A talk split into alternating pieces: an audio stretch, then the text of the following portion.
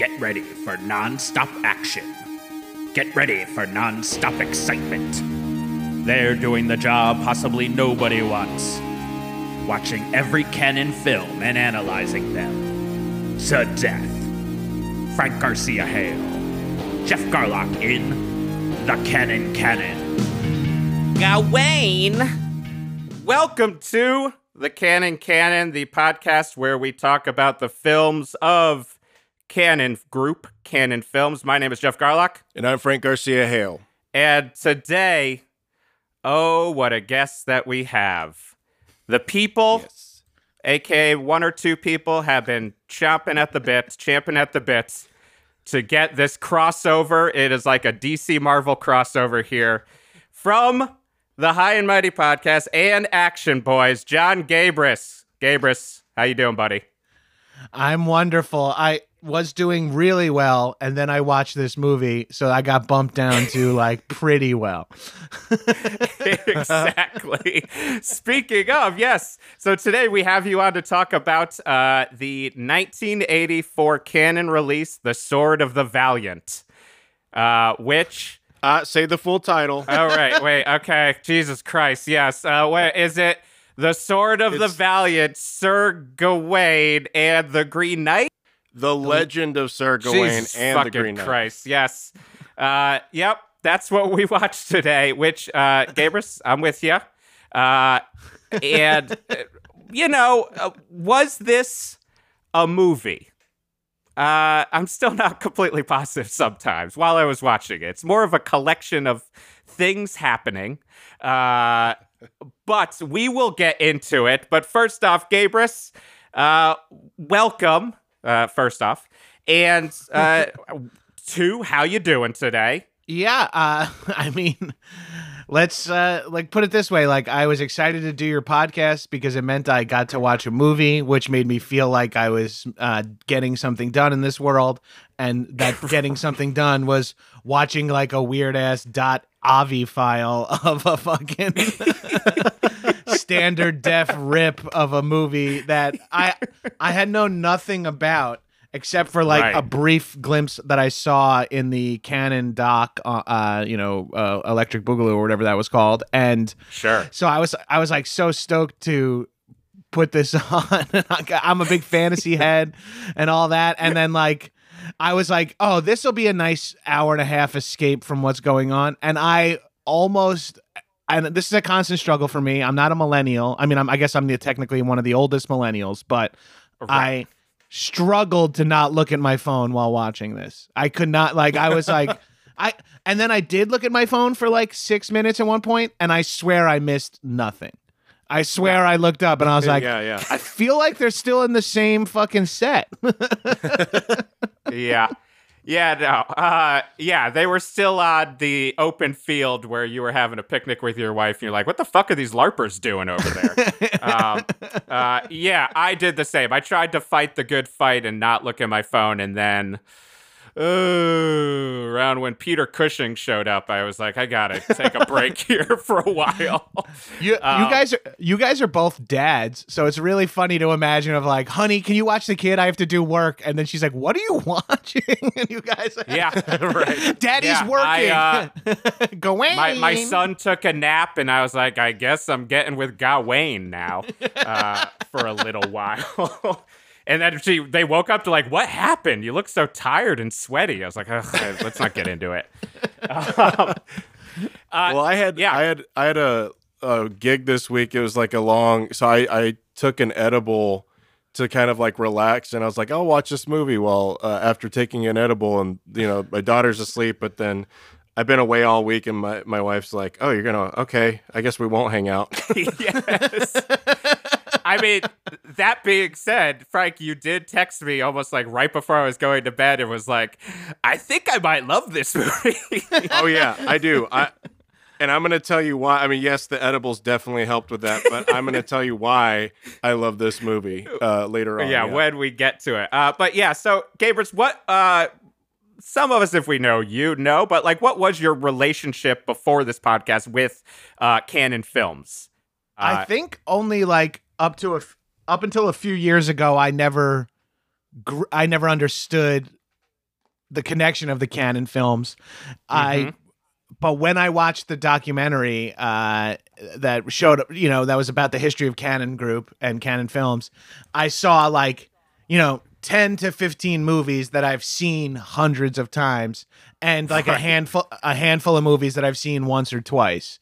So I was like, holy shit, I didn't realize and it's rare like I guess like younger generation might have a hard time understanding this, but I I'm like old enough and dumb enough and enough of a movie fan. Like I remember being a kid and telling my dad I loved Goodfellas when he came out, and he goes, "Oh, you should watch Mean Streets," and me not even thinking of the connection of like, oh, a director would also direct something else and like i learned that at like 14 but then at like Right. 30 31 a few years ago of 35 a few years ago i was like holy shit, I don't realize how much Cannon Group Cannon and Cannon films were a part of my childhood.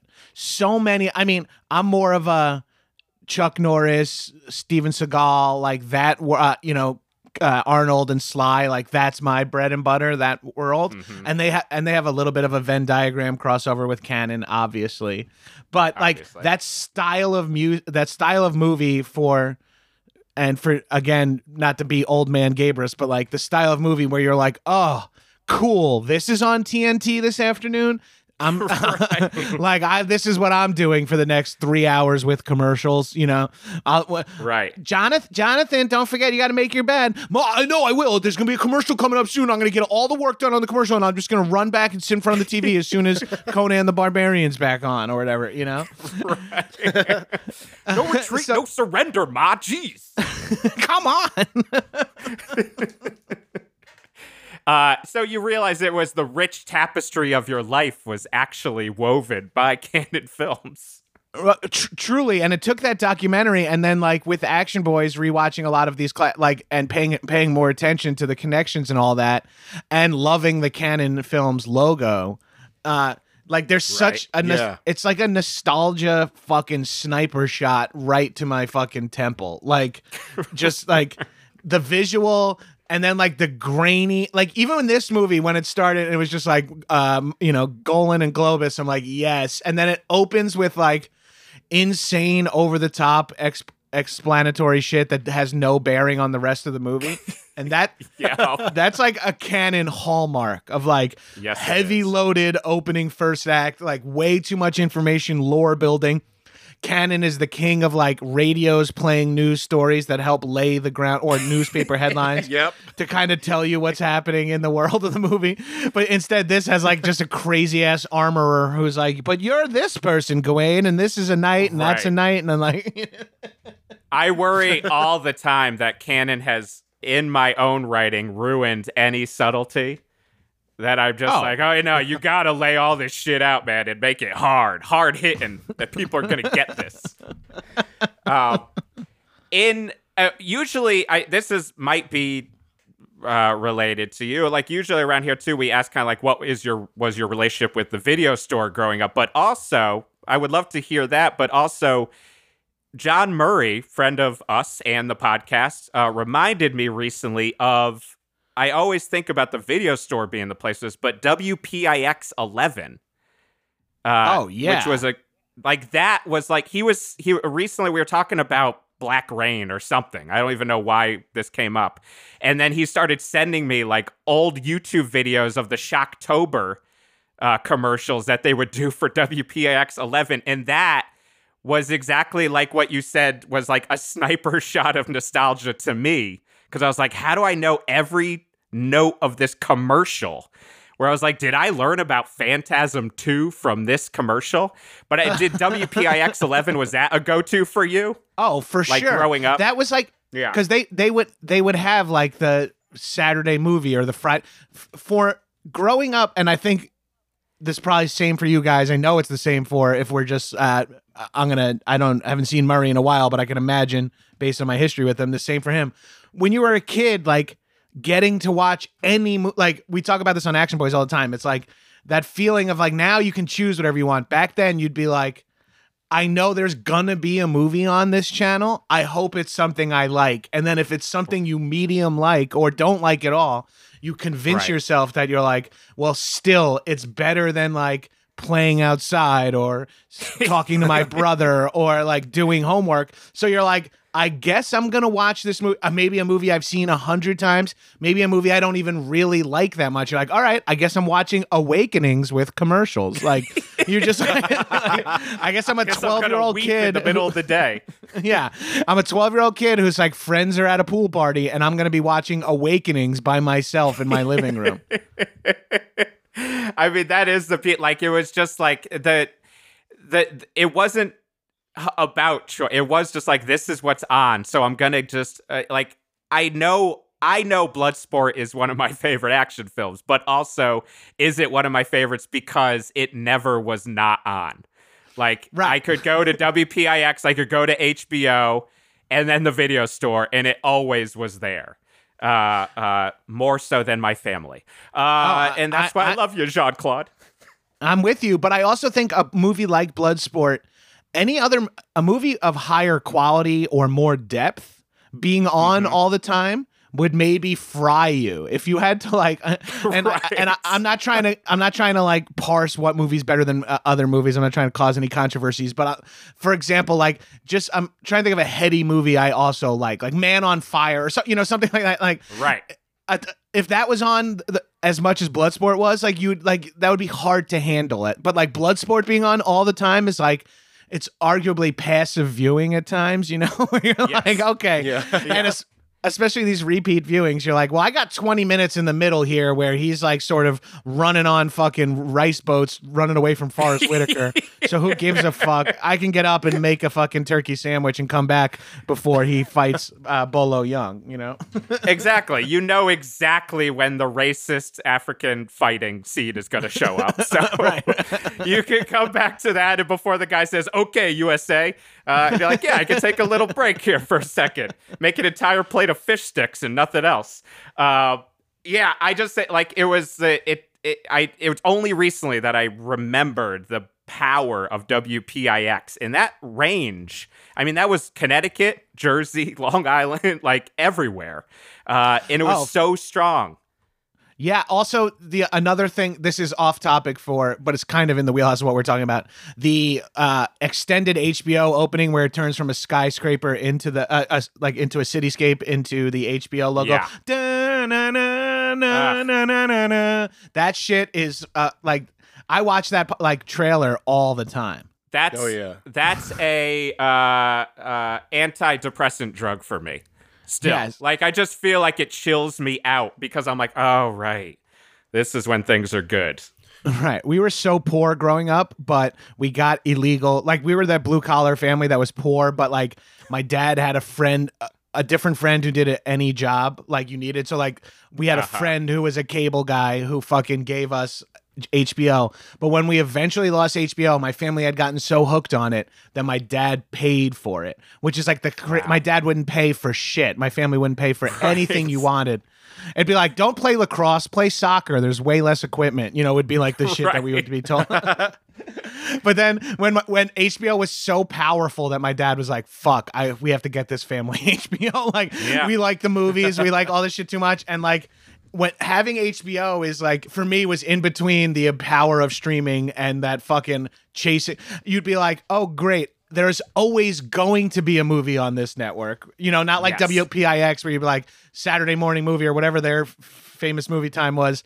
With HBO, you'd be like, there's most likely a movie playing, but God knows what movie. And Right. you're like, oh, she's having a baby. Okay, I'll, I'll watch this and see if I get any of these jokes. But like, you would just eventually watching a, a movie like the content mattered less. And so that's what Yeah, like i yeah. felt like even with Sword of Valiant i'm like i'm just pumped to be watching a movie. I like watching old movies where they're people are making more choices and stuff like taking bigger mm-hmm. Oh, swings. yeah. and this movie reeks of that.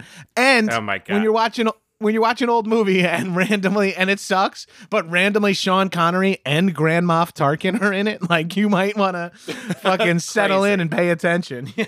and the Right. the main Nazi from uh, Raiders of the Lost Ark, which like Who's just doing the same thing? yeah, like it took me. I was like sitting there, just like not paying attention. I goes, who the fuck does he remind me of? And then oh, there he is, baby. Um, yeah, yeah.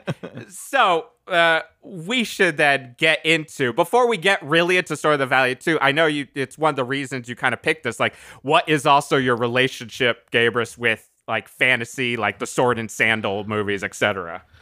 Uh, the movies. I love fantasy. I, I I'm 38 years old. I still listen to fantasy audiobooks. I read fantasy novels, and since moving to LA, and my brain just downshifted from like intelligent New Yorker to vapid like West Hollywood uh, pothead.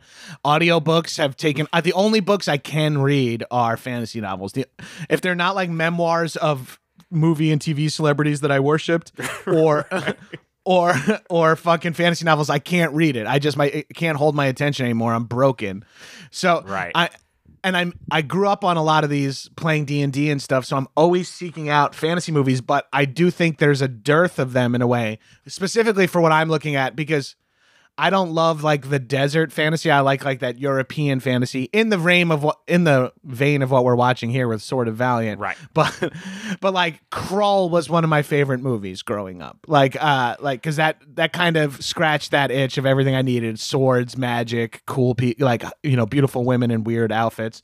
Like Willow, th- those kind of movies Yeah. meant a lot to me growing up. So that's pretty much why Oh yeah. I didn't want to pick a movie I've done, seen a million times, so I was trying to f- pick a movie I'd never seen, and then I Yeah. and then I picked this movie, and you were like, I don't even know if we could find that. and then I was like, oh, I was like, well, that's probably I'll why. I wrote multiple times, not to shit on Krull, but a little bit. I, I there every once in a while I wrote might be better than Krull at certain points.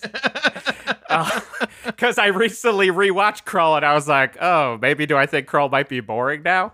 Um, I didn't Krull- didn't hold Krull up. takes its it takes itself a little more seriously than Sword of Valiant, which uh, is a strike a strike against it. Yeah, that is a big strike against it. And I mean, I, you know, Frank, we'll get into it, but that is a big, that's one of the pluses of Sword of Valiant is it's unclear if they are not taking itself seriously. Like, Yeah. the, Yeah. the, the, the comedy level is unclear if they're aware or completely unaware.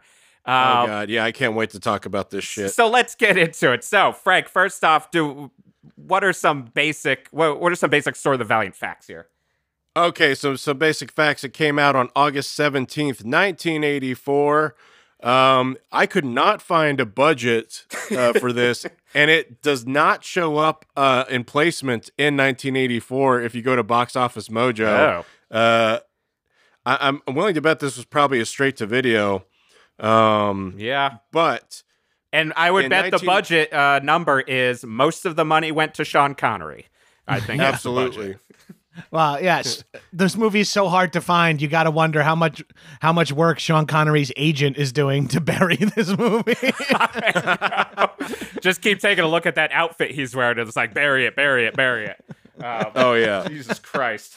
Yeah, so I mean, 1984 is one of the best years for movie releases. These are top 10 movies. Of course, number one, Ghostbusters. Two, Indiana Jones and the Temple of Doom. Three, Gremlins. Four, Karate Kid. Five, Police Academy. Six, Footloose. Seven, Beverly Hills Cop. Eight, Star Trek 3, The Search for Spock. Nine, Terms of Endearment. And 10, Romancing the Stone. That is 1984. 1984. Good year. That's a fucking solid Great. top ten. That might be a. F- It- me, Yeah. Me and my wife keep trying to find. Li- uh, by the way, Frank Tiff says, "What's up?" Uh, Frank and my wife used to Oh, work together like twelve to thirteen years ago, way back in the day. Yeah, at New Line Cinema. yeah. Nice. But um, we are trying to find like new ways to rewatch movies, like trying to find and like I think top 10 movies of 1984 might be a fucking fun, you know, to-do list for movies just based Yeah. on that list. Oh, Just- yeah. Good call. I mean, no matter Thanks for- what, you're getting a police academy in that one. So you know you got a winner there, Yeah. Gabrus. I mean, Jesus Oh, Christ. by the way, yeah. yeah, by the way, all the police academies are on HBO Max now. Oh, yes. Looks HBO like I Max. know what I'm doing. pretty solid library on HBO Max, up there with stars. Oh, it's the CISO of our generation right now. um, but, uh, so yeah, who? What? I don't. What is the director's name? Who did this? Stephen Weeks. That's it. So he didn't. Do, he already. He did this movie before. He I did it in the 70s. Right. with starring so weird, starring Murray Head, who sang One Night in Bangkok. Total weird fucking lineup for that, but Godspeed. Chess soundtrack's great. Um, yeah, uh, but his story's so nice he directed it twice. I know. He said, you know what? I didn't get it right. I didn't get the humor right. Let me make sure I really nail it out of the park with the second one. So this was supposed to be Mark Hamill starring in it. yeah, Crazy. And probably a better choice uh, than Miles O'Keeffe of the Ator. who was in the weird Canon Tarzan uh, softcore reboot yes. Oh, with Bo Derek. uh, and I, the thing I know him mostly from is playing Dracula in the movie Waxworks. He- Oh yeah, which was a big Garlock childhood movie for some reason. I was just about to say that's that's the most Garlock sentence I've heard in a while. Well, actually, what I know this guy from is an obscure horror movie. and if you if, if Gabrus, you- they're not eating steak tartare. That's human flesh and blood in that scene. Oh shit. Uh, but yeah, they had like it, like they wanted Mark Hamill, but then Golan and Globus were like, no, no, we got to get Miles in here. They had like this was Yeah. like their pre Dudikoff boner. Like it Yes. was like Right. they had, and you could tell because it's you know we'll get into it more. Like it's a pretty horny movie, uh, and Miles starts off with that you know rack of his just fucking jacked in a blacksmith uh, I- place. Well, I gotta say, uh, I think Mark Hamill changed like plays into the plot they have a little bit more that Yeah. Gawain is not a hero and he has to rise to the occasion and he's like a me- but the fact that he's Ator that, which is where I know him from like those Conan knockoffs that he him from, did yeah. he Right. did like I- Iron Soldier or Iron Warrior or whatever and those Ator movies back when you would be like oh shit is this Conan oh no it's not Exactly. God damn it. but yeah. They had changed the name to the Qu- Cave Dwellers for that one too. oh did they Yeah, on the, or at least on MST3K, they when they watched it, it, they for some reason they changed the name to Cave Dwellers, and then when they did the the reboot, when they watched the sequel to or the prequel to it, they had the original name. It was it's kind of confusing, but yeah, that's what I know him from. That's crazy.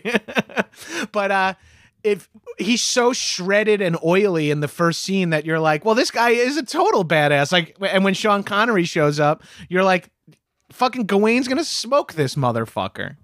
yeah. And then Yeah. not at all. So just not to jump ahead because I like, but uh, so Please, So let's do it. yeah. Well, Please when jump is ahead. that? When does that scene happen? Like that scene is that supposed to be before the Green Knight comes, or is that a flash forward? Is that a fucking lost style flash? I was forward? confused about that.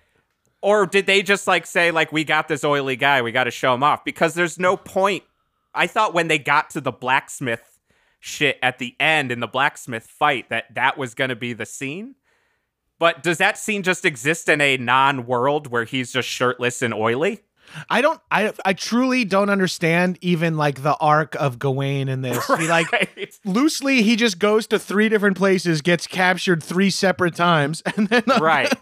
somehow escapes. it is crazy that i'm trying to come up with what the fuck the structure is from the beginning and then immediately as soon as it starts it's just like oh none of that matter it just like more so than any Cannon film maybe i've watched in a while Um, shit looks shit looks so similar that you're like hasn't he already been here? And you're like i don't know if this is a new place. And then also like you're like there's time jumps where you're like how far how long has he been gone from humphrey? Humphrey's acting like it's been a day. The movie makes it seem like it's been a month and a half. Dude when the Right. when the green knight is like you're not playing my rules right and he's like it's been half a year. Right, my, right, right. I, my mind was blown. I think that was when i started looking at my phone and i put it down. And was like what? Like it's been like two weeks motherfucker. What the fuck happened? Because right before that i had said to myself like eh, at the very least a lot of shit happens really quick. But now i'm like wait were there like months in between unicorns and fucking sex witches that he was just Oh dicking around with Humphrey, maybe? I have no idea. I forgot about the unicorn till just now. The unicorn moves its head and the horn gets caught on the branch and it like lifts off the, Yeah. the horse's head. I forgot forgot about that. there were a lot of takes in this that felt like they were like, yeah, fuck it, let's just leave it in. Especially with like um, his love interest. There were two times where it felt like she swallowed her line, Oh yeah. Yeah. and they were like, uh, they were like, nah, you know what? Let's just keep moving. That's probably the best we're gonna get. And that unicorn felt like that too. I mean, this was also, and we'll end up pointing out a bunch of them, but like the whole time I was like, this is a ADR fuck up wet dream for Frank Garcia Hale. Oh yeah. Like, I know how much you love those fucking terrible ADRs. And they were just like, it was like every other scene was like, a go, go, go. like, and I was like, oh, there's another one. Put down the pile.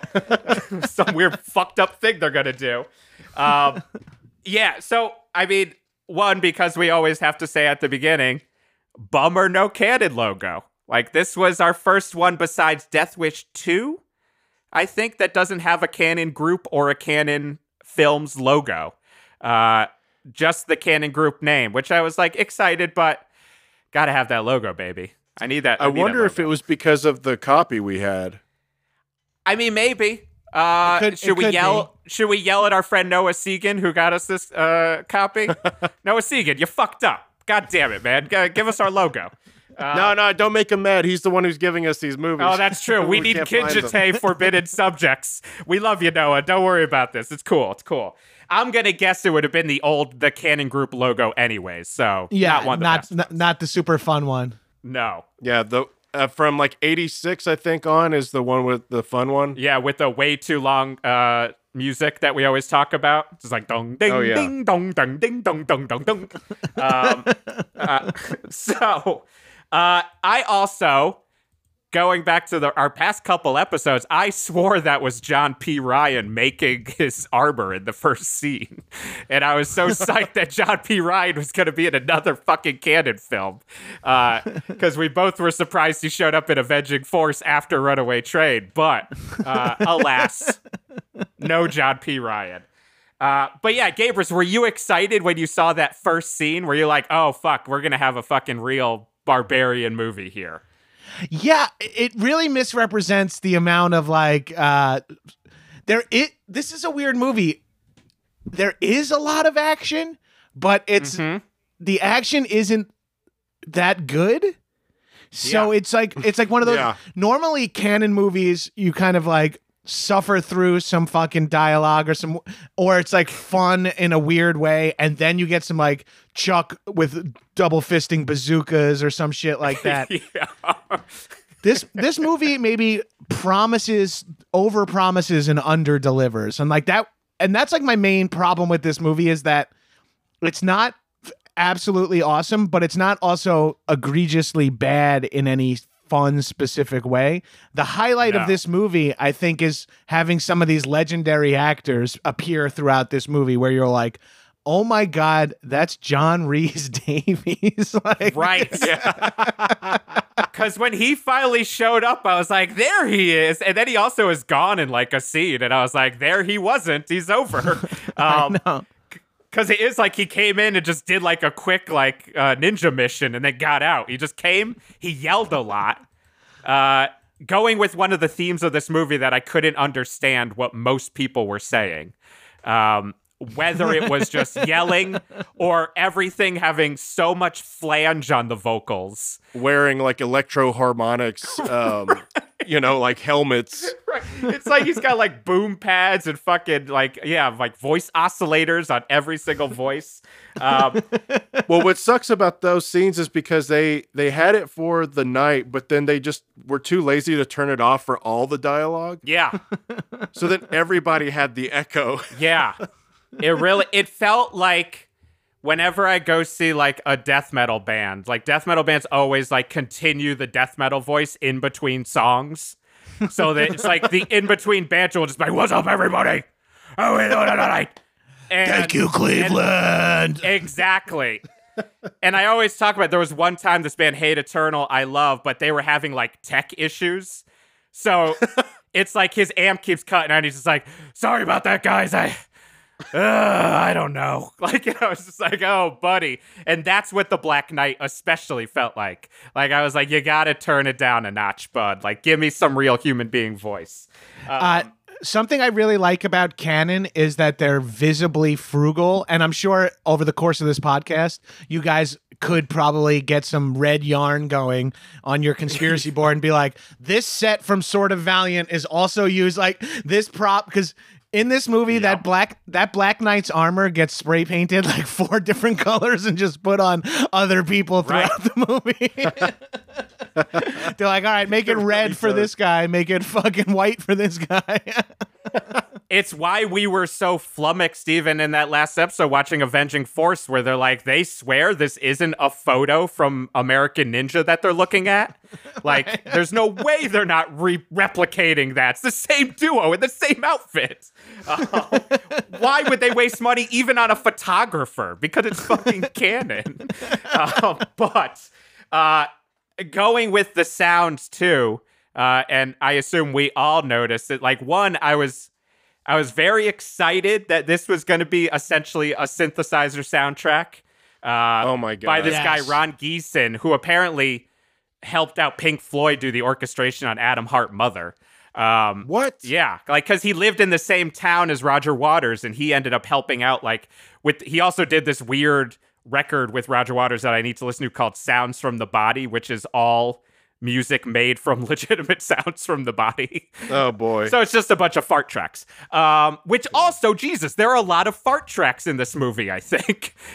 like, I swore I kept hearing farting this whole time, but we'll get it's, into that. It's, it's that it's that like weird. I, it's one of my least favorite kind of music scores from like the 80s to early 90s when it's a cheap production and they're like we can't afford actual horns so let's just do it from the the synthesizer it'll Yeah. sound great and then it just sounds like Which is and the it problem. always sounds so fucking bad All I want is synth soundtracks, and like as soon as that like madrigal band played in King Arthur's fucking court, I was just like, this is out of tune. Like it sounds like a weird fucked up like Casio trumpet. well the main the main track sounds like uh the first draft of John Williams Superman score Yeah, yeah, it oh does. yeah because there are a couple notes it hits throughout there. You're like, that sounds familiar enough. Uh, yeah, but it's just like kind of lazy and being like, yeah, we'll just put this here as a placeholder and then we'll, you know, zhuzh it up later. Right. And then that's what it feels like. It's just the the scratch track. So when did we all realize that this might be kind of goofy? Was it from the first scene, like with King Arthur? The music. It might have just been the music score. Yeah, I think I think the appearance of Sean Connery because that that that hits you on the roller coaster when Sean Connery appears because you're like, oh shit, Sean Connery's in this movie. Maybe it's not that bad. And then his entire inter, uh, exchange with Sir Gawain and everybody there, and it's classic fucking Cannon. It's like once a year I arrive. Like it's like way too much information. Yeah. and it's just like a Cannon thing a classic from and this is a classic from a lot of like movies that try to do a lot but Cannon constantly does movies that try to do a lot. It's like here are the thousand rules to this interaction. It's like just fucking if you can cut my head off you can have immortality and be a knight. But if you don't you'll have to wait one year and after that one year i shall cut your head off unless of course you solve a riddle over the course of that year. And in that year and it's like and don't forget you had magic armor made for yourself and i have a magic axe and we'll see these axes again. Like everything is like wait a minute wait a minute. I'm like very smart very fucking in lore of fantasy. I love all this shit. Arthurian legends specifically i re- even really like that. And this movie is just all right introduce sean connery. Sean connery read the back of the fucking uh action figure package or whatever you know what i mean he's re- like, he reads like the book jacket for the fucking movie and just rolls and you're like you're like, all right, so let me follow. And then you don't even understand, like, when Sir Gawain in the next scene is off with his fucking squire, you're like, what is his plan? Like, where is he Yeah. going? right. Yeah, he's just going out. He's just out. It was like if you are trying to convince your friends to play like D and D, but you're like, yeah, no, you'll get it, and then you also are playing like advanced packet. And Yeah. like halfway through, you just have to be like, okay, let's just start playing. I don't know. Yeah. I, I'm gonna Yeah. pick it up, I guess. Cause I I thought the same thing. I was like, I'm smart. Like I'm not like I don't. It's not me patting myself on the back. Like I'm smart enough to understand a Cannon film. I should be. I should be at least. should be, but never understood the riddle. Never understood what was going on with that. Uh, and it, I was just like, felt like I was lost immediately and blamed it. At one point, I was like, oh, maybe it's just because it's blamed on this ancient poem of, uh, you know, Sir Gawain and blah, blah, blah. And then saw on Wikipedia that's like, yeah, it's like the most loosely based movie off of that. So I was like, oh, yeah, no, Cannon made up all this shit and just let Sean Connery just go for it, just fucking babble for a while. How how many movies does Sean Connery play like an older voice of reason in like a medieval or fantasy settings, right? Because I was like, I was like, he's in First Knight.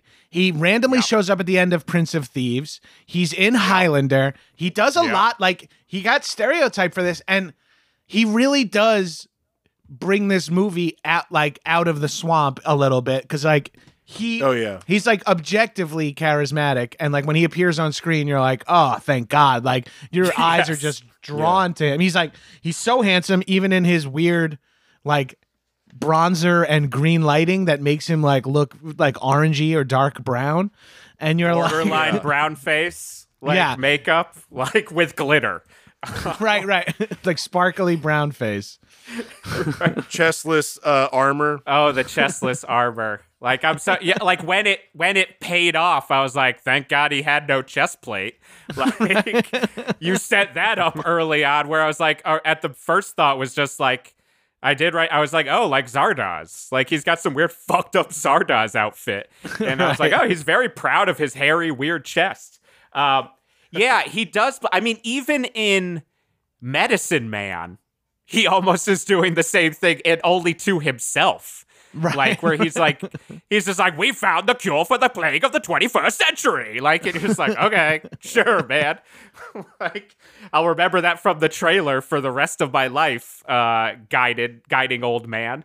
Uh, yeah, I mean that was his. But that's the crazy part too. Is I think like when we were watching it, I was like, oh, maybe this was just a time when he was like starting to be a little bit more down his luck because that's the Cannon fucking way is like let's get a bunch of old actors. But then when i realized like both me and frank were now using the Cannon film guide as like a fucking go-to encyclopedia for some of this stuff but that he was filming a fucking uh, bond movie when he was doing this. Like he was still bond. Like this wasn't like after the fact. Like he took a three days off from Never Say Never Again to put on that crazy outfit and then go back to Bond. Like why? I I don't know what he's thinking sometimes. Um, but I guess he just has the Michael Caine shit where he's just like, I just work in every single fucking movie. I don't give a fuck. yeah, no, he he clearly owed someone money or had like some kind of fuck, you know, he cuz that is that is a weird uh I'm James Bond. I guess I'll also be They also we know they threw money at him. You know what I mean? Like we knew that his Gotta. fucking yeah, they were like here you go, dude. Be in our movie, please. We would love to have you. This is how much we'll right. Yeah, because it's just like you got he. I would like to think he at least had thirty seconds of being like, "That's the outfit you're putting me in." right. Like I was literally just in a fucking tuxedo, but all right. How what's that check number? Throw another zero on there, and I'll show you my chest hair. Like, let's do this. shine another green light on me, will ya? Yeah, was he? So yeah, I was confused even on that. I guess it was a combo of was it shy, like green light, and then was there some sort of post? Every once in a while, the the the horse was still glowing green, and it shouldn't have been. Just kind of had mold growing on it. Um, I will say, so that opening scene too. That's where I was hearing a lot of farting and burping. Like, and I was I wasn't sure if it was supposed to go along with that. Now the Knights of the Round Table are, are like fat and lazy, uh, which I kind of like. I was like, I get it. Like, I'm in quarantine. We're all in quarantine. Like, you know, like when shit's not going on. What are you gonna not eat a giant pig head every day? I feel like I feel like that's there's like some weirdly subtle stuff happening in this movie that like oh yeah, I guess that's a weird commentary cuz the world this movie lives in, they don't even say uh King Arthur or anything really, but No. we're we're to assume it's the Arthurian legend because Gawain is one of the knights of the Round Table, right? And right. Right. so we're assuming this movie's this movie says like and who knows what the 76 movie from the same director says but it, it says like oh the knights of the round table are old has-beens. They never gave gawain respect but he might be what it takes to save the fucking the our existence or whatever. Right. because his because his journey is not really mapped out right? Like we don't know. He's like my end goal is to defeat blah blah blah. His end goal is to like solve a riddle and or be ready to defeat uh the green knight when his time comes around right like is that what we're saying Right. Yeah. which is Yeah. which he doesn't even like real like there's no assigned path like these fantasy movies are usually very one to one where you're like well if you can travel to the top of the temple of a hundred stairs you shall Right. be able to free your one true love this movie's like wander around and meet people and we'll figure out how to wrap it up at the end Yeah. Eventually, Connery will have time in his schedule to show up and uh, shoot some more scenes with us. Yeah, because that is it doesn't even follow the kind of Joseph Campbell like hero quest, really. no Like, no it doesn't follow It's anything. No, there is no end all. goal. It is just like if Joseph Campbell thought that the monomyth involved, I don't know, you just kind of wander around. like maybe there'll be a unicorn and then a sex switch and then it'll kind of chill out actually for a while and then you're going to fall in love but it's unclear why you're in love with this person. Uh and then the Green Knight's going to be angry at you, and you're going to think a, a week has gone past, but it's six months. Yeah, it's just like there is no drive to it. And so then you're not sure what you should be. You can't even do that kind of like passive, like the point of the monomyth is like you can kind of sit there and start to fill in the gaps of what's going to happen next. So, like, it was surprising every time they do a new thing, kind of right but I didn't know where it was gonna fucking go ever. um, yeah, I mean, the main connective tissue I felt to me through most of it was just constantly thinking, like, is he gonna fuck right now? Like, literally, like there were like eight different scenes where I was like, is this what this is about? Is this some weird sex metaphor? Like he's growing from a young boy to a man and he's gonna lose his virginity because like, you know, every scene, like with that sex switch and then with like anyone kind of talk about how like, oh, you're a knight, and just like like all of them, I just kept being like, oh, he's gonna fuck now. Like this is gonna happen again. Yeah, but didn't you like that setup of the key for the um for the armor and the at the beginning where he's like, I need to take a piss, and then like he's like, Oh, here, use this, and then later on when he's in the chambers and he's like, Oh, but by the way, I have this key, right. which implies like, oh yeah, he can get naked and get busy. Yes, that's what I'm Yeah. saying. Everything's about fucking, man. Like he was gonna fuck. Uh, is that a real? Gabrus, you were the be the one who maybe knows the best. Is that a real thing, or they make that up for this movie? Well, uh, they that must be a real thing, but also I feel like I can't imagine that armor was supposed to be worn like from the minute you leave. Like I don't think you're like supposed to like I can't imagine it's supposed to be worn for one full year unbroken. Like I think Yes. you're supposed to I think Unless it's part of the riddle we didn't understand. You know, like that was the second line of the riddle. Was the answer to the second line was "Don't ever take that armor off for a year." I was like, oh, okay, now I get it. I get it. Ra- wrap your genitals in tinfoil and set the oven to 400 and it should be baked by the end but uh that the armor they set up the armor like it's special like the blacksmith is making it just for him which we get Right. before he is uh, introduced as sort of a shitty like knight that has no hero uh stature. Then later on when he's finally like full-blown hero mode he's in gold armor. And you're like Yes. oh okay. And then his armor that the blacksmith gives him gives him saves his ass in the torture chamber. He uses it to pretty much fight and survive. And you're like oh cool. That's and then so you then you think like this armor is becoming part of his legend or whatever and then in the next scene he's just in like fully johnny five uh citizen uh plating he's like all he's all he looks like the fucking joan rivers droid from uh spaceball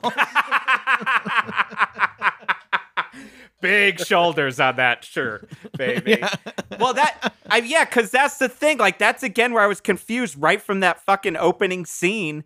Like the armor he's wearing, they end up saying is King Arthur's armor, but it's only ceremonial armor.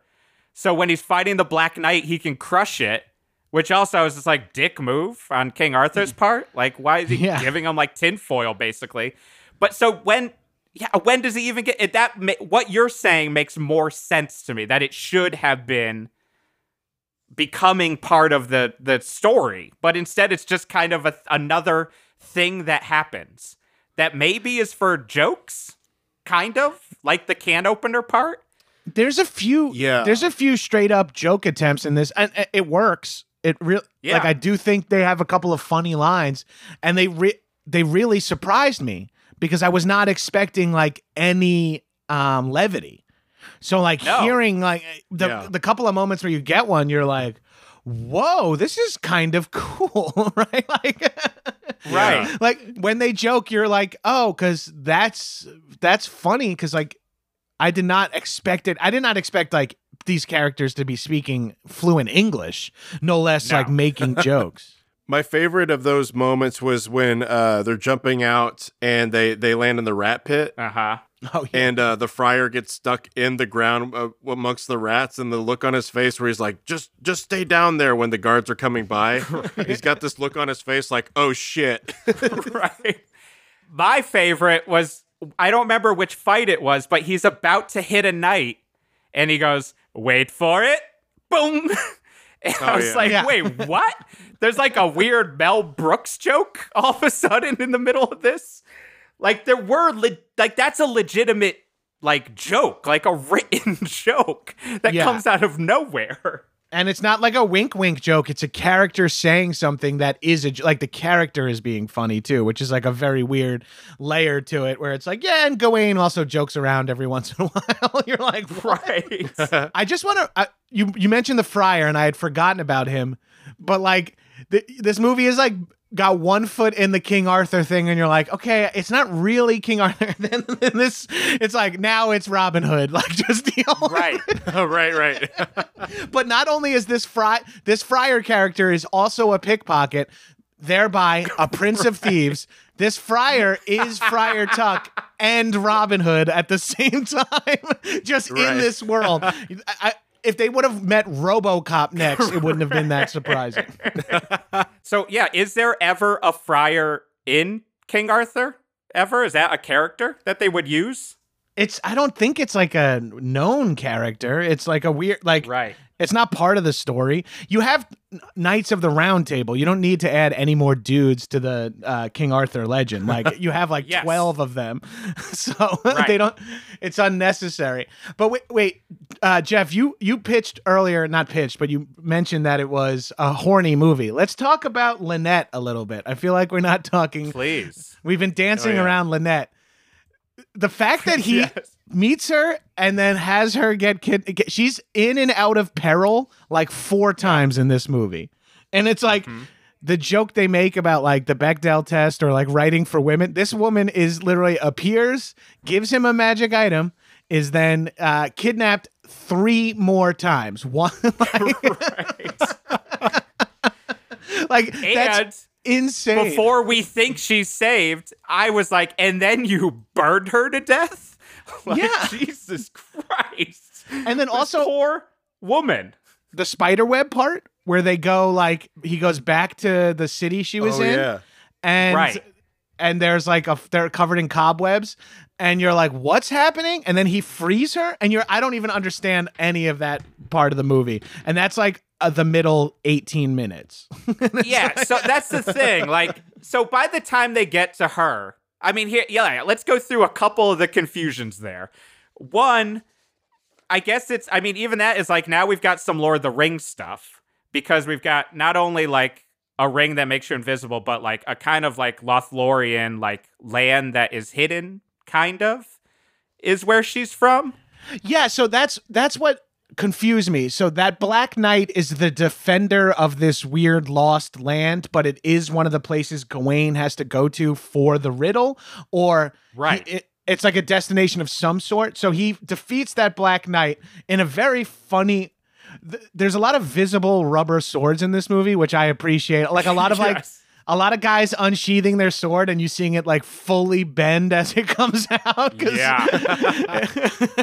like like to the point where it's like when you need to get a sword at fucking like abracadabra or halloween adventure in new york and you're like i don't need the expensive one like the four dollar one's gonna work just fine It definitely feels like pulling out like a lime green pistol in like a sketch about like a dramatic cop sketch or whatever. Where you're like, get down on the fucking Gabrus, do you think we should paint this yeah, it's like, dude, sorry, I'm trying to. Mem- I don't even know my lines to this dumbass sketch. Someone, someone else has to paint this garbage. It's like, nah, just use it as green.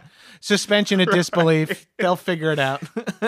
because i thought that i mean i guess that's why i thought he had to get the black knight because the green knight had set him up with the black knight and the sex witch had set them up but i guess that was somehow connected to the riddle? You're saying that they had to get to that land I don't even know. i mean yeah may- i mean that is also what we end up doing on this podcast a lot is rewriting the script to make it actually vaguely work Right. Yeah, on action on Action Boyz, we refer to it as like, now we're doing a lot of work here, but I Right. think, and like where you just kind of like break down. You're like, I think this is what they were going for, and you're like, It's always the beautiful part, and I'm sure you guys realize this on Action Boyz. Like, I think Frank, you might be the best at this. Is like, we'll come up with like one scene that could have been like three lines to solve all of the problems, and you're just Right. like, what happened here? Because all we need is like the sex witch someone to to guide us. you need someone to be Sean Connery at the beginning again, like to guide us a little. Yeah, just tell us like that moment when he goes, I've only figured out the first three parts of the riddle. I was like, wait, what? You have? Like yeah, we didn't know. yeah, like Maybe congratulations, man. I wish I would have I wish there would have been a title card where it's like riddle one solved, you know, like Right. fu- it would have made way more I got sense. too distracted by that like red ceramic rubber frog trying to fuck you at one point. Oh my Yeah. god, I forgot about that whole fucking sequence. Jesus Christ, this movie is so weird. But that's what I was gonna mention is because Sean Connery says his character says like you've done it too soon to the witch Right. because he said like that was supposed to come later where he was supposed to uh, fight the Black Knight, but then she had ruined it by making it happen too soon, and I got lost on that being like, well, what? But then that indicates that there's some kind of form to this, Yeah. or there's some kind of journey that he's supposed to do, but we don't know what that journey is. And You know what him would be- saying like, Amazing, Frank, is if what's that? if that scene was actually just Sean Connery talking, and that was Sean Connery saying like, "What the fuck is going on in this movie?" Like, we, we're moving way too quick. Because also, when the sex switch comes, that's when I was like, "Man, this movie's moving really quick." Like, maybe he was the one person. He is the Steve James of this movie, where he's the one pointing out like, "This is wrong. This is wrong." For a second, I thought that he was uh, appearing as that witch, the sex witch. Yeah, and uh, he like just he was, was like Sean. Connery was some kind of like magical imp that kind of is like trying to throw him off the track too. right. Uh, just because she had the same kind of green glitter for a bit. Yeah. Uh, Yeah, she did. Not as much brown Yeah. face as him, but you know. right. um, but yeah, I didn't. I guess. He, uh, yeah. Again, like I, like you're pointing out, Gabriel. It's like it's like the rules are clearly there for someone, but we're not getting them. And when Lynette, when all of a sudden they were in love, I was just like, wait, did she know about him? Like, does that land that nobody goes to have a myth about him coming to him? Uh, Maybe. I I don't know, but also another highlight of that part is that the Black Knight gets rescued, gets all the way brought to town. He's like, "This is the dude that stabbed me," and everyone's like, "Get him!" Oh, It's yeah. like- I actually That did love laugh. that part. That's really funny. Like that's such a funny idea of like, yeah, well, you idiot. Why would you bring me back to where my bet, where my like crew is? You fucking moron. You're gonna I die. love that. Gawain was like this close to being like, "Ooh, gotta go!" Like, jeez, I really blew that. Um, yeah, and then so so then yeah, she rescues him from that awesome fucking prank Black Knight pulls on him, and then gives him a magical ring, aka the one ring to rule them all. Uh, that will make him invisible. That also, when later she was like, "No, the ring can't save you anymore." but then she uses it to go invisible I was like, "What- again, rules. There are rules here that we're not getting. Uh, and then they fucked, right? Like they had sex. Yeah, definitely. I think. that's what's implied with that that key. oh yeah, he had the fucking can opener key. Uh, yeah, that's what I was. Yeah, and I think also because it's impl- you know the next day when he wakes up and he's dressed like he's uh, in a Whitesnake video, right. and then like and then she that other the evil queen or whatever I don't even know who the fuck she is. The one that was like saying that he would fulfill the other duties. yeah. the, that the protector would have. She kind of like looks at him and kind of implies like, "Oh, okay, I know why, because you guys boned." Right. The one who looks like Maleficent was definitely going to fuck her as well. Well, Uh, or fuck him. did I hear that was someone's brother? I that that whole segment I didn't fully understand what was going on. Where uh Oh. yeah, Oh, God. Oh, no. I tr- I hope not. I mean I hope But not also, too. probably. yeah. I didn't really know what was going on over there with fucking John Rhys-Davies' son and whoever the uh, and Peter Cushing. Like the, the, that whole like dynamic was confusing to me. That's the crazy part is I almost forgot Peter Cushing was in this movie, even though we talked about it at the beginning, because so much happens. And when they leave that land, which as you said, they come back then and they're covered in spider webs, and I don't really know why. I guess they time had passed in this land that they can't go to. But then they went to another land, I guess. Yes, Where where they were cons- conscripting prisoners into becoming the army for that guy in the like. I don't know what the actor's name is, but it's great casting, great Cannon casting of just like a big fucking white meathead with a big alcoholic's face. yeah. Like they, Help. Cannon does the best thing. Like whenever it has to like book criminals or cast criminals, like um, the last the last dragon has like dudes in like mesh tank top, like fat, like three hundred pound guys in mesh tank tops and shit. It's like, but the one thing they do is like it's always still white people. Like that's one one thing Cannon Yes. does is like Nonstop. Every everyone in this movie is it's magical, it's mystical. Everybody's white though, so don't you worry. right. But the guy they cast for that like skeezy red knight that will eventually try to kill that he'll fight three times or whatever. That dude has got a fucking look and a half. Like and He does. yeah. That's the dude from Raiders of the Lost Ark, right? The Nazi. oh right, Uh, yes, yes. Yeah, and he's just doing that that that Nazi voice, uh, which is so out of place in the medieval time. Like, Yeah. or he's like over there. He Yeah. sounded like he sounded like um, Steve Carell, uh, that character he did uh, on the Dana Carvey show, where it was like the uh, the polite Germans, Yeah. yes. where he's like, "It was a pleasure babysitting Kevin." Oh, Oh and my th- god. I was trying to figure out where I knew him from. He was just in fucking Buckaroo Banzai. I, I mean, I, ju- I just Which saw came out Buckaroo. the same year. I just saw Buckaroo Banzai. Wait a yeah. second. Who is he in Buckaroo Banzai? The president, the guy in the ch- in traction. Oh, he fucking is. I think that's the role I might actually know him better from than Raiders of the Lost Ark. now that you say it, I'm like, oh yeah, that's the that's definitely him. Yep, yep, yep. I got it. I got it. That's so funny because Buckaroo Banzai came out, I think either the weekend before or the weekend after this movie came out. Right. the Crazy. same month. Big year for that guy. It also bombed when it came out too. So that guy had two back-to-back bombs. Oh, Yeah. that was a rough year for him. He got blacklisted from Hollywood after that one for a little bit. Um, I also let's not forget because it's very easy to forget all the people that are in here, and maybe we didn't get to it then yet. But David Rappaport shows up, the guy from Time Bandits, oh yeah. oh, right. and that TV show The Wizard, which I love. Did you guys watch The Wizard when it was on TV? I remember that, yeah. he played like a toy maker, but his toys he would like solve crimes with the toys and like worked for the government maybe.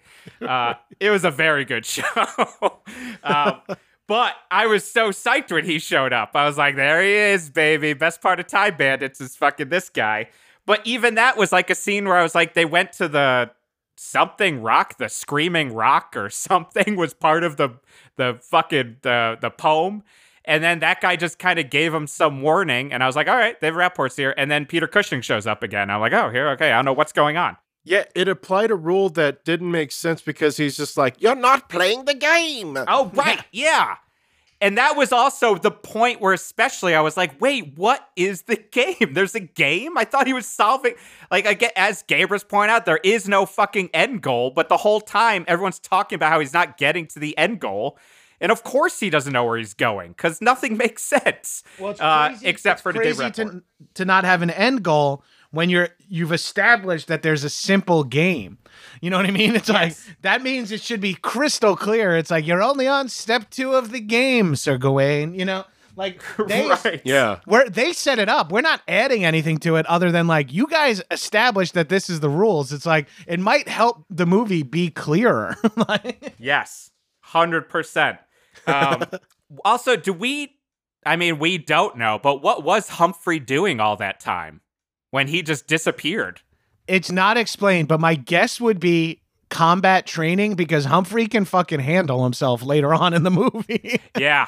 Yeah. Humphrey might be the only person who can fight. Humphrey's the Steve James again of this movie. Like Humphrey is the one who's like, just look what I'm doing. Uh, he, he's 'cause- funny. He's like the funniest part Yeah. of the movie.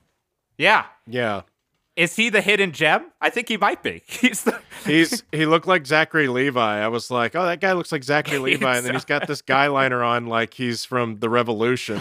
yes. he does. Peter Cushing was who? Do we know what he did exactly? He I don't know what he did, but he like was like in John Rhys-Davies' uh, stead. He like Okay. Took care of the. Fu- I, he was like the right hand man. He was like the worm tongue to John Rhys-Davies. And when John Rhys-Davies left to go adventure, he took advantage of his son, who was the Nazi, and made him Right. like go do sketchy shit, like kidnap soldiers to develop, like to build an army. And then eventually he wanted to buy and sell uh, Lynette, but decided to keep decided to keep him or kidnap and sell Lynette, but then decided to keep her for himself. I think that's what I've gathered. Maybe. Yeah. And I guess the in the end, night- it doesn't matter. yeah. With the other night with the perm. Right. Yes, with the other night with the perm. and then yeah, so they were going into conscription because like as Humphrey said, it's like we'll figure out some information and we'll get paid a little bit. Uh, and then that was where we really found out that Buckaroo Banzai redhead guy really sucks at fighting. Like he makes this like big speech, which was like to me felt like a low rent like Milius style speech. Like it felt like a low rent Conan the Barbarian speech. Oh, when yeah. was just like. Do you know what a sword is? A sword is three feet of tempered steel with death on every inch. And you're like, yeah, I mean, it's okay Oh right. uh, but it's totally a kind of half-ass Conan the Barbarian, like what is great in life, like to hear Yeah. the lamentations of the women, like sort of speech, um, because he follows it up by being like literally the worst sword fighter in the entire movie, which was very funny to me. Uh, I kind of like it's a character that immediately could not step up to the plate. Like it was just like, "Meh, meh," and just like almost shitting himself while he's trying to fight Gawain. That scene also had the best like when he uh was fighting him, the crowd that cheers is so like underwhelmed. Yeah, Like, yeah. It reminds me of that guy from um messenger of death. yeah, Messenger of Death. It reminded me of the guy, the extra who comes up to him and goes, Here's your check, Homer. it was just like a bunch of bunch of guys that are like, Yeah, here's some family members. We're just gonna have them in, and they're just like, Yay.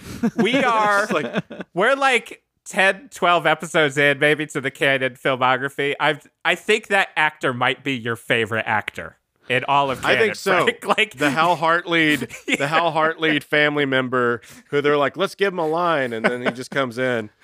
here's your He's like, check You're Homer." doing great. He has one line at the end of Messenger of Death, the low rent Bronson movie no one should care about. And we brought him up in every every episode.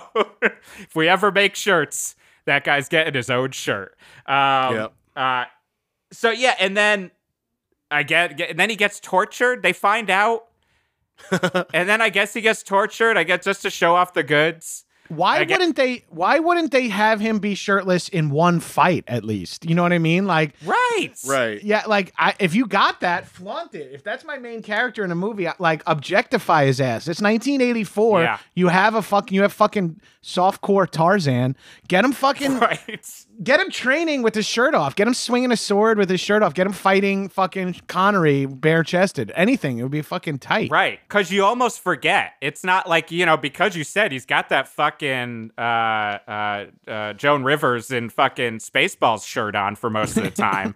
yeah. like, and then that fucking tinfoil wrapped around him. Like, it's a shocker when he's getting tortured. You're like, oh right, like you've got a better body than I'm ever gonna have. Uh, yeah, it is really insane. And then yeah, what's it? Uh, Jonathan Rhys-Davies. Like, I mean, he fucking goes for it more than Yeah. Connery. Even like, it's just like a yell fest.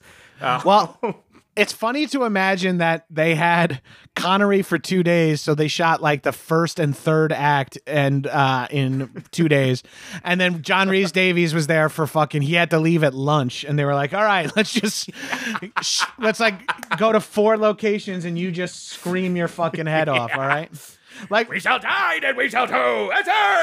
I could watch if this movie was 80 minutes of fucking John Rhys-Davies at that like big che- uh, D&D chessboard like Warhammer thing where he was like teaching Yes. strategy. I could have watched that. I could have watched him improvise that forever. Yeah, hundred percent. Like that's, I mean, that's a dream role. Maybe get that other guy who I thought was John Rhys-Davies and Flash Gordon, who plays the the winged warrior who yells. Also, uh, get a bunch of barrel chested, bearded men screaming at each other around a Monopoly board. I'm uh. I'm all for it. Yeah, it sounds like a perfect movie canon. um, uh, and then yeah, so then he fights the blacksmith somehow, which I thought was gonna be the scene we saw at the beginning. Like it seems like that should have been where he gets his armor. He's gonna find the magical piece of armor he needs to solve the third line in the fucking riddle. But then he doesn't, right? He just kind of fights the guy. It's just another kind of half-ass fight.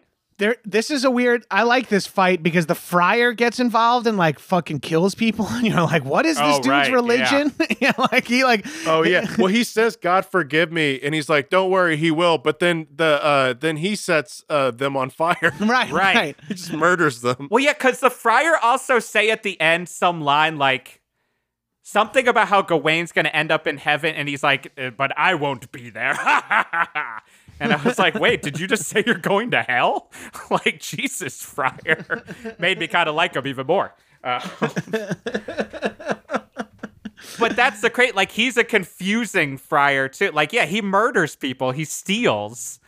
Uh, and he's got the best laugh in the entire world besides a Rhys-Davies laugh. Yeah, because he there's that scene where he uh he he steals something from Gawain and then he uh says, "Yeah, but I'll pay for it with these jewels." And then he's like, "Ah ha ha ha!" ha.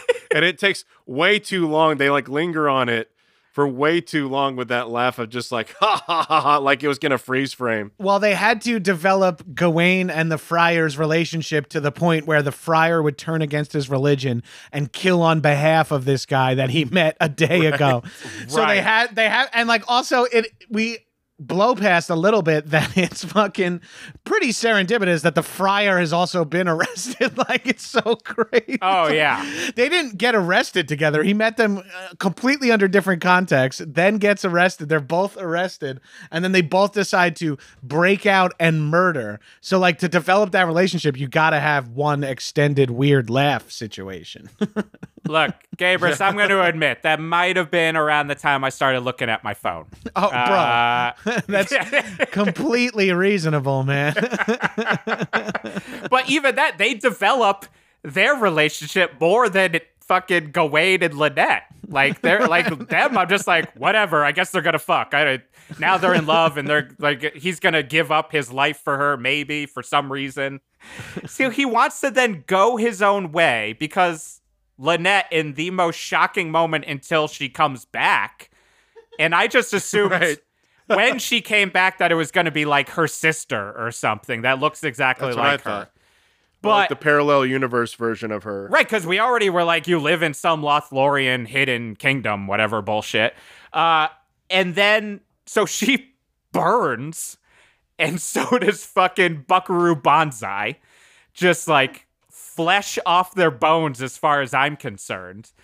And then Gawain's like, I need to go on my own. Now is the time, which is probably some part of the hero quest. And then he goes on his own, but really all that seems to involve is him just like wandering around the English countryside poorly, falling over all the time, and then ending up back at that guy with the perm's house to ask him for help, right? And so he doesn't really go on his own. He just kind of gets more help from other people. Dude, talking about this plot is making me want to look at my phone. I that's the thing. Like as I was describing it, I started staring out my window. Like I was like, "Oh, look at the tree over there.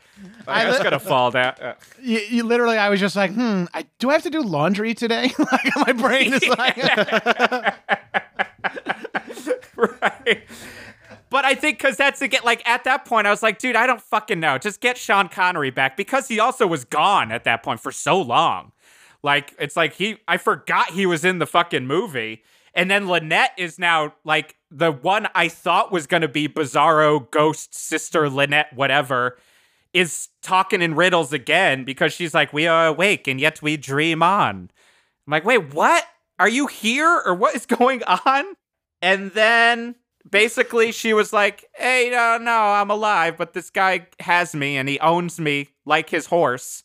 So, you know, go on your way. Like, eh, we're done. He's like, okay, that's cool. And then he gets gold armor. But like, he seems to be pretty fine with that. He's just like, uh, and before that, he was so fucking deeply in love. Uh, and then this is also now something I thought about, like that you might have an answer to, Gabrus. Do they really need to lift knights onto their horse with pulley systems?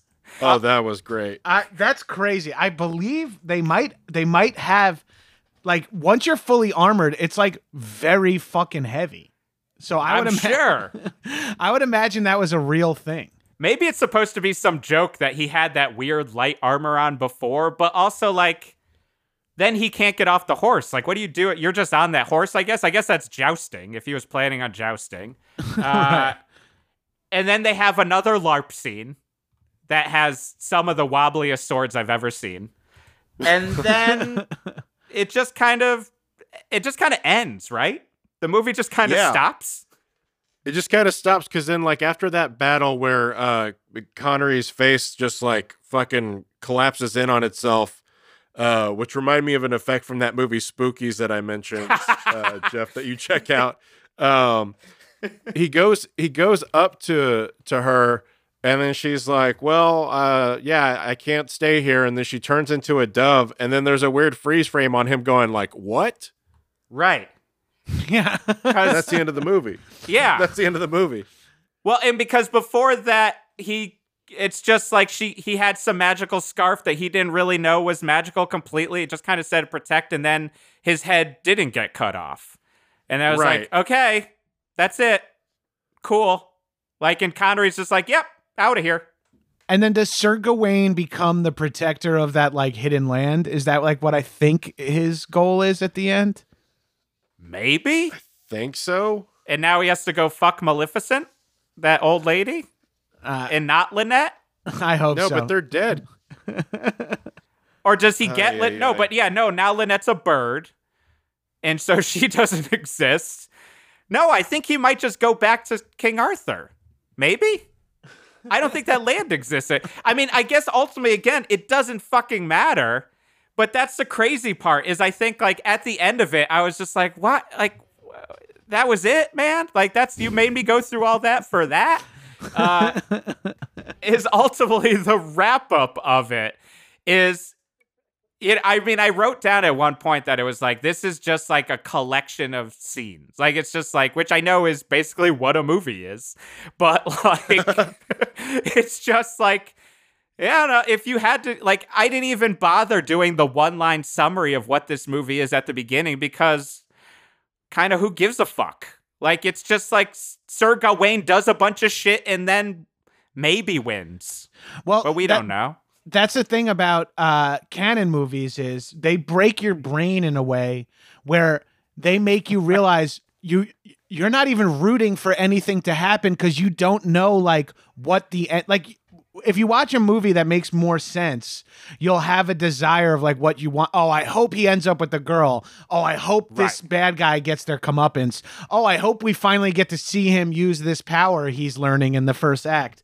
Cannon Right. just shakes all that shit up and is like, we have no idea what we're doing. You have no idea what we're doing. So you're you never feel satisfied because you ne- but you always go, wow, like it's like a a weird like old country buffet. You're like, I feel sick.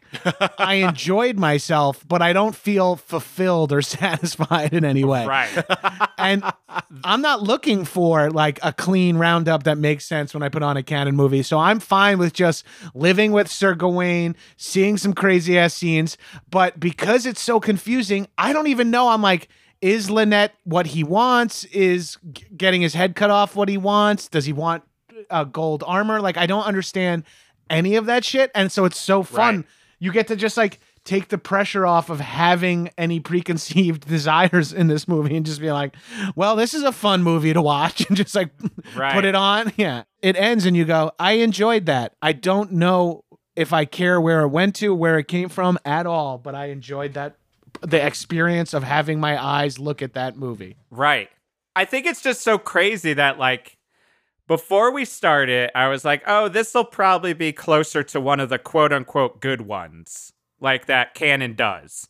Uh, but then like halfway through, I was like, "God, me and Frank are like always like picking apart the plots of like American Ninja and stuff," and I'm like, that made more sense to me. Like I like, like it's still empty calories, but like at least had a little bit like in this where like I, I think because I assumed it had the the basis of King Arthur legend that I would be like, oh, I'll be able to fill in the blank. But instead I was just like, all right, just more stuff is happening.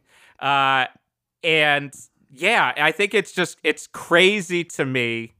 I didn't expect it to be so ramshackle, which I think is partly why when you were texting me, Frank, you were briefly like wondering, like, wait, did they think that this was like a parody film they were making almost? Well, that's that's what I want to mention because I feel like the reason why I enjoyed watching this movie, other than being high, um, which helps. was the fact that it felt to me like a like it felt like the medieval version of Darkplace. Right.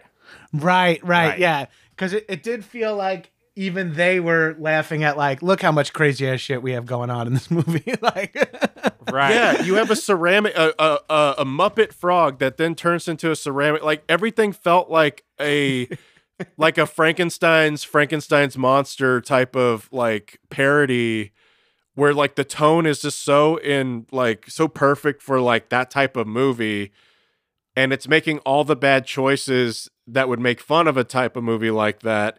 So to me, I was almost watching it with that lens of being like, oh, this is like a great like Chris Morris or like uh, you know uh, uh, David Wain-ish type of Right. parody. But do you think they were really? No, they weren't. No. But that's why I was able to watch it. But with that lens, I was like loving it because I was like, this is so funny yes. to me. Uh, because with that lens, but no, they definitely weren't trying that. I just wish I had watched it at the same time as you and you had texted me that while I was watching it. So I could have like rewired my brain instead of sitting there being like, all right, Garlock, you got to keep track of this plot.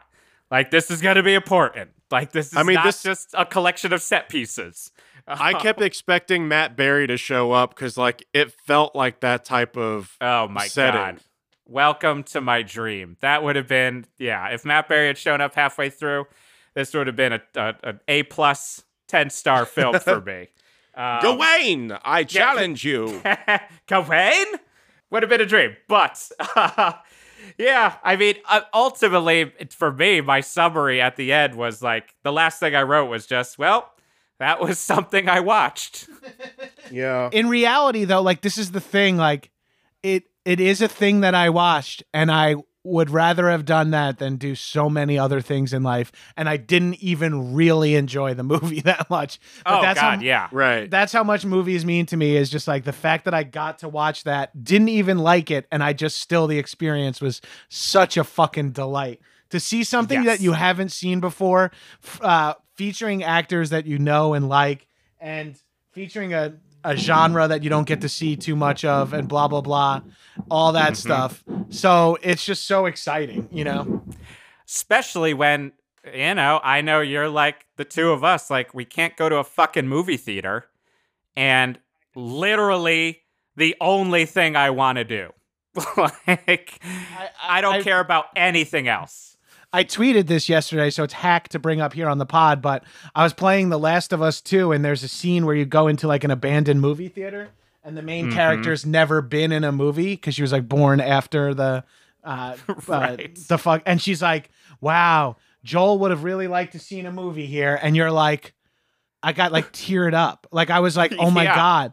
She's like walking into an abandoned movie theater being like, "This place is weird." And I'm like, "Yes, it is." Oh no. Yeah It fucked me Ah. up big time. what a hellscape we live in but that's why sword of the valiant is the beautiful salve that we need in our lives i guess um do we have any kind of uh, final thoughts or anything we didn't get to I'll, I'll go Gabrus, first. yeah. I wish these movies were R rated. Like this movie, and like I'd hate to be heteronormative, fucking old straight white man, but this movie could have used some more tits and male, Yeah. you know, nu- male nudity. Like one sex scene, or like when the sex demon comes for him, like some sort of like flirty, scary moment would have been fuck like would have like upped the movie to like at least not a weird kids movie. It could have been like a Yeah. weirder adult movie. You want to see that red toad's dick, like real bad. Yeah, I want the I would have like- killed for it. Yeah in a scene where like a sex witch is fucking with you. It's like let's see some sex stuff and some witch stuff for fuck's sake. Yeah, it is actually kind of crazy. Like especially for it being Cannon relate, like where like there's so much horniness in this movie uh, that yeah to not give us sex. th- that sex witch was that immediately when she walked in, I, and like we saw that tent even. I was like, oh, that's a sex tent.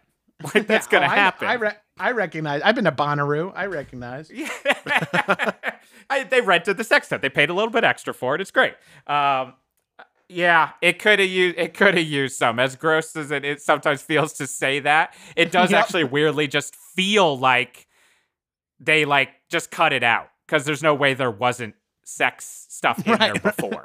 Right, right. Um, any other thoughts, Frankie? No, just that. I mean, like, um, yeah, uh, just to that point, it is kind of weird that it wasn't a little bit more edgier, especially with Miles O'Keeffe coming off of that weird Tarzan uh, movie. Um, but uh, just some, they used a lot of like Three Stooges type of editing shots yeah. where they would like speed something up to make it look like it was going in a certain direction or to achieve certain effect shots they would just like reverse or speed up which is always my favorite um there was a scene where i laughed so hard when he was trying to save um what's her name uh, i already forgot it Lewin, Yeah. right? Lynette. Um, Yeah. yeah. Lynette. No, no, sorry, Lewin.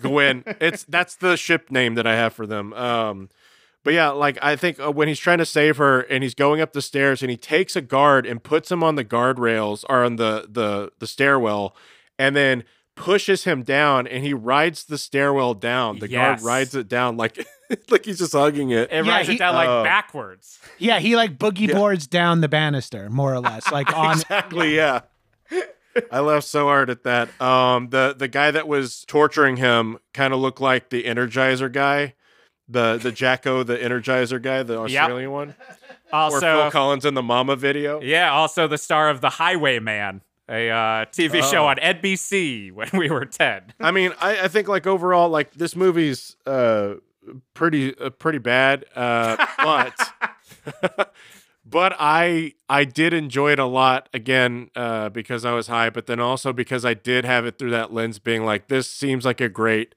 very niche parody type of movie, and that was the way that I was able to enjoy it. But otherwise, I would have been kind of like, hey, oh boy. Yeah. Um, but yeah, those are my thoughts. I don't really have much too much to add. Yeah, I mean, I think we nailed it all. I mean, I think, like, again, I still kind of think more interesting than Krull. Like, just again, as Gabriel said, doesn't take itself as seriously, which helped. Um, yeah, I'm gonna rewatch Krull. Uh, I'm, I I actually like opened up one of those IMDb lists uh, after watching this movie for like sword and sorcery movies, and I'm like, I feel like I should watch all these, and none of them look good. like, no, yeah. no. Well, Miles O'Keeffe is in like most of them too. yeah, Yeah. he's in a lot. He's in a lot. yeah. Those Uh, are like that's like his bread and butter. I mean, he's got the goods, baby. Look at that. Look at that chest of his, all oiled up. For sure. Oh, there was one Connery line that I really liked up top when he first came in when he says, "Only fools and priests do squander life with thoughts of death." yes. Good line. A lot of good, like, anti Christian stuff in this in a weird way. like, they just shoved Yeah. in. Um, yeah, I thought, yeah, I mean, ultimately, I think we, we, we said it all. It is, it's just kind of is what it, I'm, I'm worried I'm going to try to hunt down the other one with Murray Head in 1970 and try to watch it. Oh, you should. I I probably will. I mean, you know, whatever. What else am I going to do in this fucking quarantine? But, uh, and then I'll report back on how this movie is a gem uh, in relation to that fucking movie. Yeah, man. I, I, I, uh, uh, it's ridiculous, but everyone should watch it. And good luck finding it because it ain't anywhere. So, and we ain't sharing it. So go buy some weird bootleg fucking foreign PAL format DVD. Yeah. Uh, or get on Pirate Bay. yeah, get yourself a v- get yourself a VHS and start hanging out at like San Gabriel Valley uh, v- VHS conventions.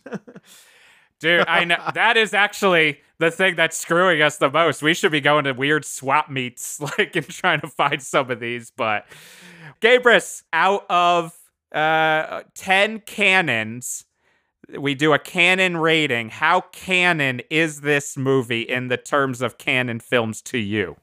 Okay, I'm gonna give it uh, a six out of six cannons. Be- I, what I think is keeping it away from being an eight to ten canon film is it's missing two elements of Cannon films that I kind of really like, which is the machoification, eh, arguably like the uh, male gaze of uh, the male protagonist. And uh, we get a little bit of it in this movie, but not enough. Not a lot of the like. I like when it's like Michael Dudikoff is an absolute fucking sex symbol. you know, dig in. Uh, Right. and then also it needed like it didn't need this, but what makes it what makes a Cannon mill film is like weird foreign policy politics being discussed for the entire movie where it's it's arguably racist for even the time that the movie takes place where you're like like just like that intense Israeli like foreign policy background shit that's always in these movies of like well of course the Yeah. Soviets are doing this they believe this and you're like whoa whoa Yeah, I- it so does missed that. feel like we're we're missing the opportunity to feel bad politically that we say we like a movie in this one. Frank, what's your canon rating? Uh, I'm probably about like yeah five because of that reason too. It's got enough of the like weird elements of being like the ADR, the the choices being made, um, the fact that the director had already done this film and Yeah. they gave him a chance to do it again.